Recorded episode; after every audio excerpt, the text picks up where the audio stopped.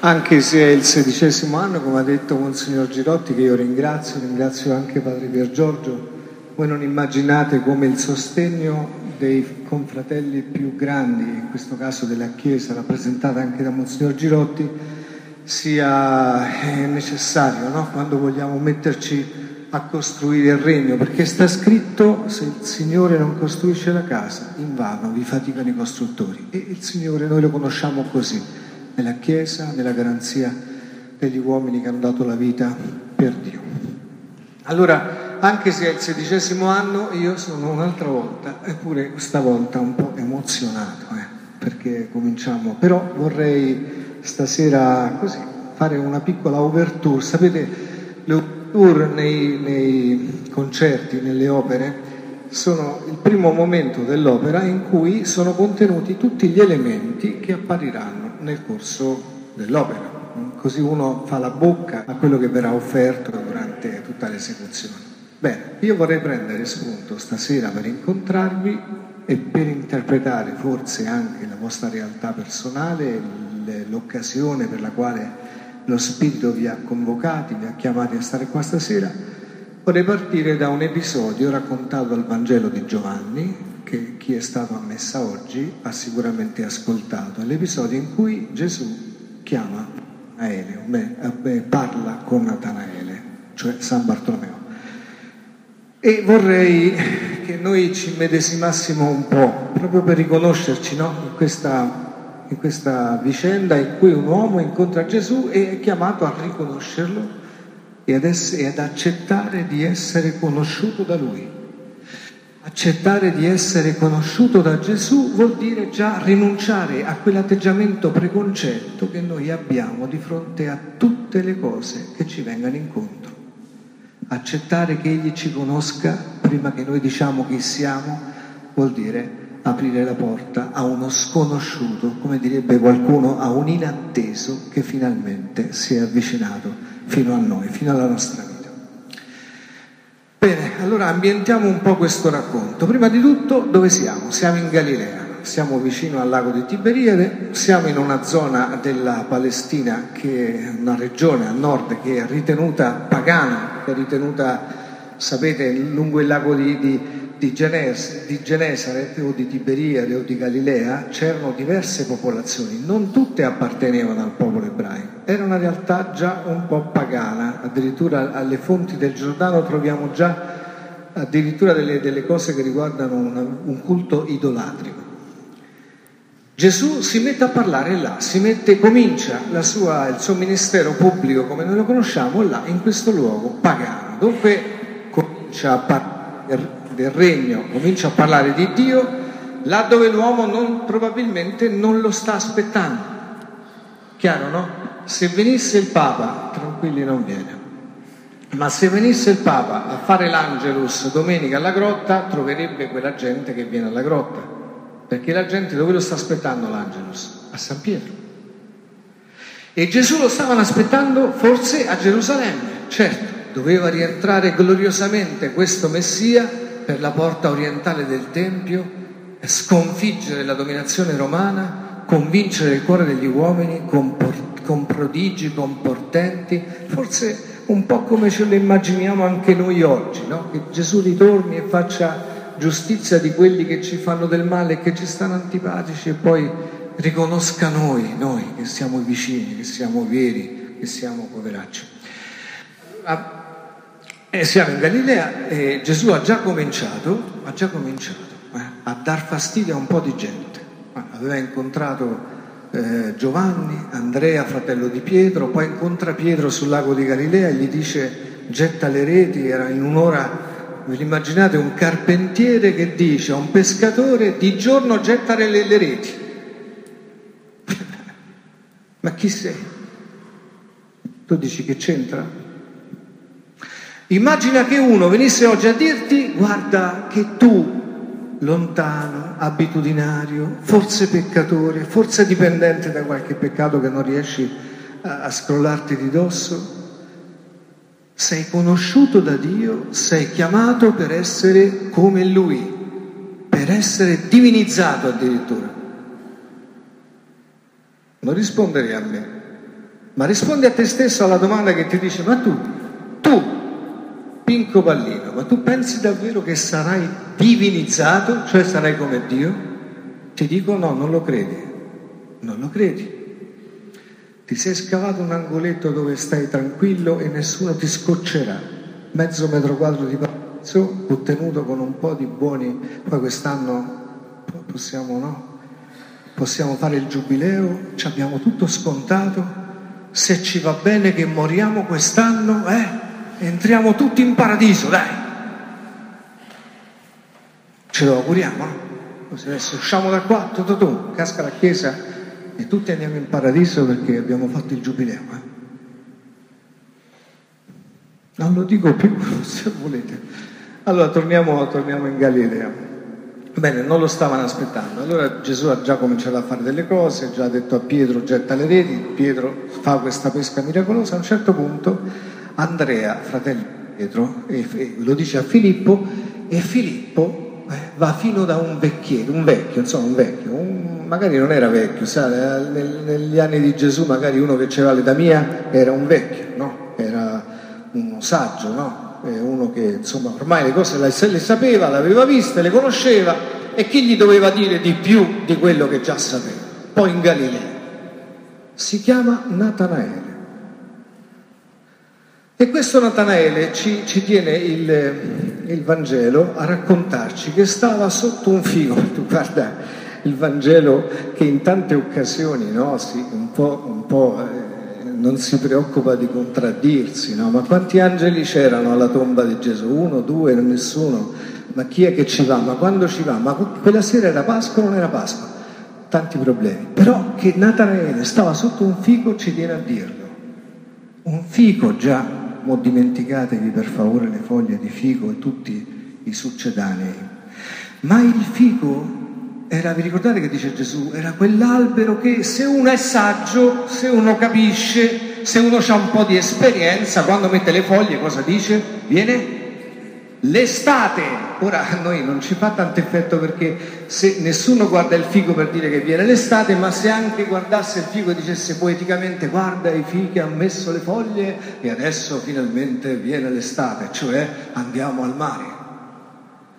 No, viene l'estate in Israele, vuol dire in Israele, come, come, come, in tutta l'antichità, viene l'estate, vuol dire viene il tempo della messe, il tempo in cui raccogliamo, il tempo in cui finalmente cominciamo a mangiare, secondo quello che dice il Salmo, nell'andare se ne va e piange portando la semente da gettare, ma quando ritorna viene con giubilo perché porta i covoni. E quando li porta i covoni? D'estate, all'inizio dell'estate quando i fichi mettono le foglie. E Gesù dice, Gesù dice no, ma se voi siete capaci di vedere quando un fico mette le foglie, non avete capito che viene l'estate, non avete capito adesso che siamo in estate, ecco già le messi biondeggiano per la mietitura. Quali messi? La, la, il popolo di Dio che è pronto, il Messia arriva per conoscerlo, per riconoscerlo e farlo entrare. Sono io, direbbe Gesù.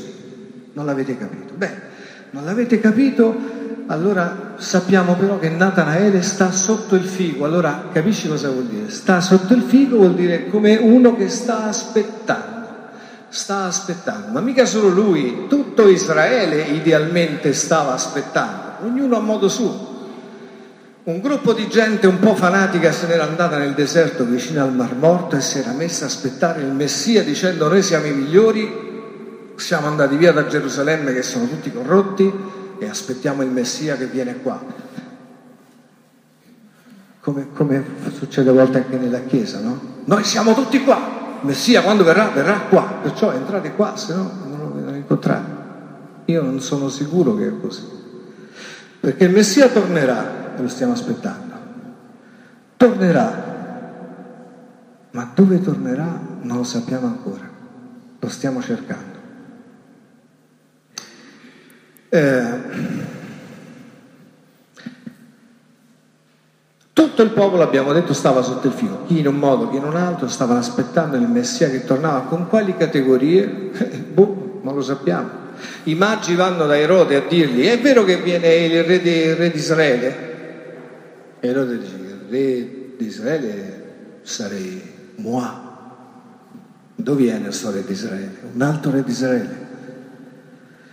Allora chiede, chiede ai, agli scribi, no? cioè chiede ai teologi, ai teologi della, dell'Università Piripicchia di Gerusalemme, no? dice eh, teologi dove viene il Messia, il re di Israele? Quelli aprono i libri e dicono verrà a Betlemme di Giudea. Ah, che bello, chiudono i libri, quelli se ne vanno a casa loro e Erode dice ai magi, beh andate a vedere, tornate, poi ne parliamo. Stanno aspettando e non stanno aspettando, ma guarda come ti somigliano. Pure tu stai aspettando il Messia, no? Non stai aspettando il Messia? Ma tu non vuoi essere vendicato? Da che? Dalla morte, per esempio. Non vuoi essere riscattato da che? Dai reumatismi, dal dolore, dai tuoi figli che non si sono sposati o che si sono separati. Non vuoi a una risposta tu da Dio? Certo che l'aspetti ma non una risposta, una risposta intellettuale, tu vuoi una risposta concreta. È curioso però che tu che vuoi una risposta concreta, poi di fatto quando arrivano le risposte dici ah mi ha colpito, ah ho capito, ho capito, e poi ti sei scordato il giorno dopo, allora dici ma allora ho capito, ho preso, che ho preso? Non c'ho niente. Nelle mani, come dice quella canzoncina stupida che noi ancora cantiamo in chiesa, tra le mani non ho niente e allora che sei venuta a fare, mi pare che dice così. Ci abbiamo un'esperienza di questo Dio molto ideale, molto lontana, molto aleatoria, molto frammentaria, poco vera, poco concreta. Beh, ci state tutti negli abiti di Natanaele, ma Natanaele era meglio di... perché Natanaele lo stava aspettando veramente sotto il figo. E come lo aspettava? Sapete come? Studiando la Torah cioè ascoltando le parole di sapienza della Torah. Prendete il Salmo 119, quello tanto lungo per chi lo conosce, vi troverete tutti gli atteggiamenti di un uomo che attende che Dio finalmente venga a sposare la sua storia, sposare Israele, che venga a riscattare questo popolo rimasto vedovo, rimasto orfano, rimasto in mano ad altri, eh, che si sta perdendo sull'economia dei romani dei pubblicani e di questa bella gente che viveva in Israele. Filippo va da questo Natanaele, Filippo è uno qualsiasi, Filippo non è che sia un, un, un, un che ne so io, un, un, dignitario di corte che dice adesso Natanaele vieni, ti chiama Sua Maestà, Filippo è uno di loro, magari sarà anche più giovane di Natanaele, magari è proprio uno qualsiasi che va da lui a dirgli, oh, ma lo sai che abbiamo trovato il Messia, o quello che, è, che probabilmente è il Messia, manco glielo sa dire, manco glielo sa dire. Dice da dove viene? È da Nazareth, da Nazareth, da Nazareth. La risposta ai nostri problemi dove sta? A Tor Bella Monaca. Ma chi ci va? Ma nessuno, eh, nessuno. Perché? Perché dice, dice Natanaele da Nazareth non può venire niente di buono. Nazareth è un paese, tre case e un forno, Nazareth non è niente, ma noi la risposta la vogliamo grande, la vogliamo importante. C'era un personaggio ai tempi del profeta Eliseo, tanto tempo prima di questi fatti, che se n'era partito da un paese lontano, dalla, dalla, dalla Assiria. Era venuto perché era lebroso, aveva saputo che in Israele c'era un profeta che poteva guarirlo, che ne sapeva, somiglia a quelli che vanno a fare pellegrinaggi dall'altra parte del mondo e non cercano Dio nella storia che gli sta davanti, come noi, uguali. Vi ricordate? No? Questo personaggio va là, va, va da Eliseo, manda il suo, il suo, servo che va da Eliseo, dice c'è qua il mio padrone carico d'oro, te lo dà tutto, basta che tu lo guarisci. Eliseo, questo ignorante profeta di Israele, proprio questa gente, si gira e fa, dice, c'ho da fare. Digli al tuo amico che va al Giordano, si bagna sette volte in quella pozzanghera, vedrai che guarisce. Ciao, non disturbarmi più. E quello dice, eh, addirittura, ma come? Io sono un dignitario. Io ho la lettera del re di Assiria. E, e questo, questo scalzacani qua mi dice, adesso vai a, a lavarti nel Giordano.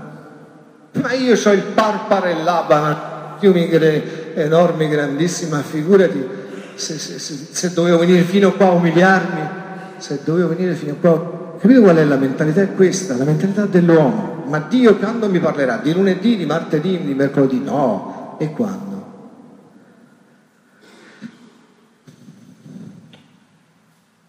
Allora Filippo va da Natale e dice, abbiamo trovato Nazareth, ma eh, Nazareth, ma che viene? Ma figuriamoci. Dice, ma, ma te che ti importa? Ma vieni, no? Ma avvicinati, vieni a vedere. Oh, se sarà un ciarlatano di Nazareth, te lo salutiamo se si va via, no? E vieni. Ma quando Natanaele va verso Gesù, Gesù dice, ah, eccolo qua, Ecco uno in cui non c'è falsità, un uomo vero in Israele. Pensa un po' se una persona te lo dicesse, finalmente. Se qualcuno si accorgesse in mezzo ai tuoi peccati c'è dentro di te un desiderio di bene che vuoi compiere e non ci sei ancora riuscito, ma te lo dice uno misterioso, uno che non conosci, allora, allora lo guardi e Natanaele dice, ma come mi conosci? Che vuol dire? Ma chi ti credi di essere? Ma insomma io non ti ho mai visto, non ti ho mai visto. E Gesù, hmm, ma io ti ho visto quando stavi sotto il fico, eh? Sotto il fico, capito Natanaele? Io ti ho visto quando stavi aspettando. Io sono quello che stavi aspettando. Non glielo dice, ma Natanaele capisce. Quando sente questo, come la Samaritana, come altri che l'hanno incontrata e si sono sentiti conosciuti nell'intimo della loro vita, Natanelli dice mio Signore e mio Dio, che a noi non ci fa né caldo né freddo perché noi mio Signore in tutte le liturgie, eh, mio Signore, parola di Dio, andiamo grazie a Dio. Non ci dice molto, ma per un ebreo dire a un uomo mio Signore e mio Dio è mio Signore è una cosa seria. Riconoscere che un uomo è Dio, o quantomeno che è un personaggio molto vicino a Dio. Ora vediamo, vediamo. Se io ho un male eh, infettivo, no? Male infettivo, ma, ma, di quelli che se mi guardi più di 10 secondi te l'attacchi pure tu, no? E io mi avvicino fino a te, tu che fai? Ti? Oh, ti scansi, no? Quantomeno hai paura. Se io sono lebroso e, e tu lo vedi che sono lebroso, mi avvicino per toccarti, scappi. Beh, Natanaele quando vede Gesù non vede un lebroso, ma vede uno che se lo tocca lo infetta. Di che? Se io sono lebroso, che ti do a te? La lebbra. Ma se io sono Dio, che ti do a te? Non mi dire che non lo sai perché se non lo sai sei un poveraccio. Se io sono Dio, io ti do quello che ho. Se lui ha detto mio Signore, e lui si avvicina, Natanaele non è più Natanaele, ma è infilato dentro un'economia nuova. Capite come funzionava? Funzionava così al tempo di Gesù. Chi si avvicinava toccava il fuoco, come Mosè quel giorno a roveto ardente quando si era avvicinato per curiosità e Dio gli aveva detto, eh, dove vai? Levati calzare i tuoi piedi. Qua parlo io, Mosè. Mosè, già stai col film davanti, eh? Dieci comandamenti. Allora, ci siamo allora, no? Ti stai facendo un po' in questo poveraccio, in questa circostanza. E sapete, sai, la Chiesa quando ti chiama a ascoltare la parola di Dio e avvicinarti all'Eucarestia ti sta dicendo questo. Ti sta dicendo vieni, vieni, finalmente uno che sta aspettando, che vuole, che vuole la divinità, vieni, te la do io, guarda, vieni, ti do la divinità, il corpo di Cristo. Tu dici amen quando va bene. Allora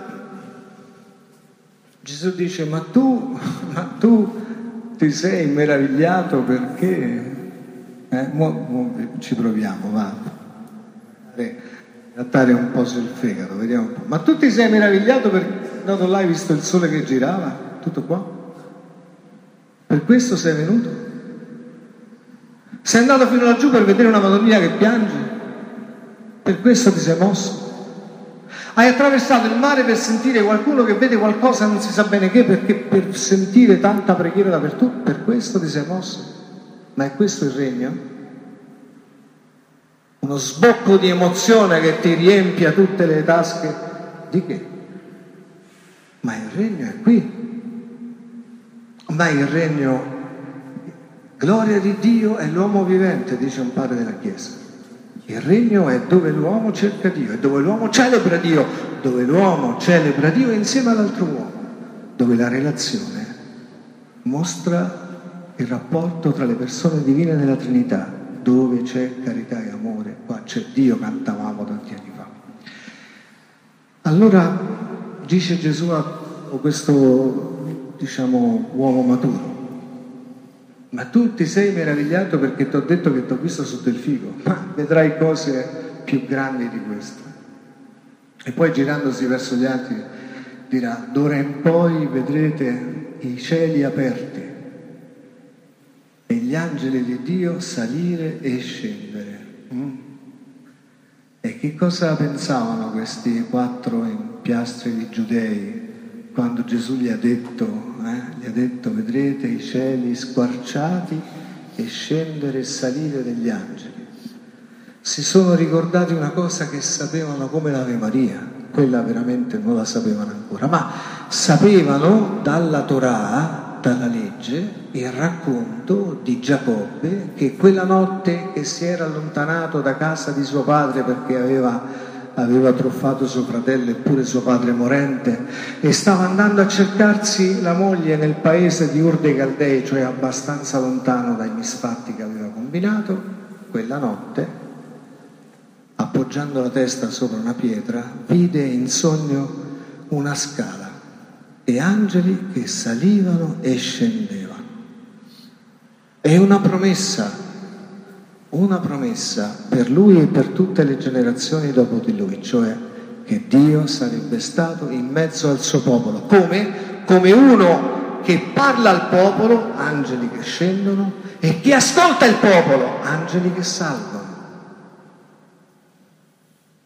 Questa scala, che è l'elezione del popolo, è occasione per Dio di parlare agli uomini col linguaggio degli uomini e occasione degli uomini di, di parlare a Dio col linguaggio di Dio. Giacobbe non lo sapeva, magari neanche quelli che gli stavano vicini. Poi a un certo punto nell'economia San Paolo ci ha detto che nella lettera ai Romani, cioè a noi, ai romanisti, ai romani, ai romaneschi, ci ha detto che ci è stato dato uno spirito che dice al nostro spirito che siamo figli e che dunque possiamo parlare con Dio. E che Dio, ascoltando le nostre, le, le nostre preghiere, ci avrebbe ascoltato. Eh, grazie, Dio tutto ascolta, pure gli uccellini che cantano. No, ci avrebbe ascoltato ed esaudito. E certo, amici miei, sta qua, cioè l'idea che Dio ti ascolti e ti esaudisca. Che dici? Sarà vero? Sarà vero, sono 16 anni e stiamo cercando di capire se è vero, ma è vero. È vero e anche voi siete invitati a fare questa esperienza.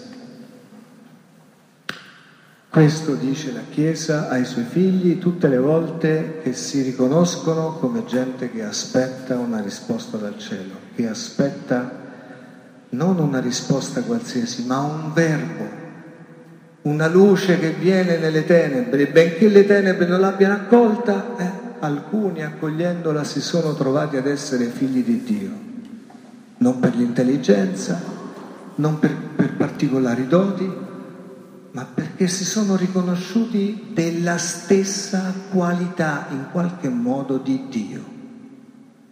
Dio riconosce quelli che gli appartengono. Noi ci sappiamo riconosciuti e dunque sappiamo che qualcosa di Lui appartiene a noi questa cosa non è una cosa, questa cosa è Cristo Gesù, nostro Signore. Ha preso la nostra carne, ci è venuto incontro, ci ha detto, eccomi, sono venuto per accompagnarti, per ascoltare le tue parole, per riportarle. Io sono l'unico che sono l'unico mediatore. Io prendo la tua parola e la porto fino a Dio. Io sono la parola di Dio che viene fino a te. Guarda, dice Isaia, quando costui verrà, verrà come uno che, che spezza la canna già incrinata o che spegne il lucignolo fumigante. No, costui quando verrà invece ci, ci, ci risolleverà, farà camminare gli zoppi, i ciechi, verità la vista, rimetterà su una strada appianata gli uomini che lo cercano. E tu chi sei? Non sei un uomo che lo cerca. La tua vita è mezza acciaccata, le tue speranze mezze svanite, il tuo desiderio di saperti amato da Dio, come vorresti che si esplicitasse? Ci proveremo insieme, ci proveremo eh, in, questo, in questo anno con quelli che cominciano, cominciando a, così, a, riformulare un po' le immagini che abbiamo su Dio. Ci proveremo guardando un po' la nostra antropologia, cioè di che siamo fatti. Eh, ce l'avete la curiosità di sapere se noi siamo spirito, corpo, anima, cosa di questo si salva e dove va? Che dite? E poi ancora, se è vero che lo Spirito abitando in noi ci santifica, santifica vuol dire ci divinizza, è vero? Sarà possibile? Sarà possibile per me? Sarà possibile ora, in questa Nazareth, in questa Galilea delle genti in cui mi trovo, dove il lavoro, i colleghi, l'economia, i politici, eccetera, eccetera, mi impediscono di sperare veramente? Bene, questa è la proposta, anche la provocazione ma a questa provocazione corrisponde un programma ormai chiarito, definito negli anni, che se avete voglia anche di andare a guardare lo troverete nel nostro sito che si, si chiama così scuola di preghiera.it scuola di preghiera tutto attaccato.it va bene? Ci sono programmi del primo anno, secondo anno, terzo anno e altre cosette interessanti che spero vi piacciono e chissà domani magari saranno stanze dentro le quali qualcuno di voi desidera abitare. No, dove no, per carità. Stanze eh, di interesse, di, di, di, di relazione, di ricerca insieme e anche di preghiera.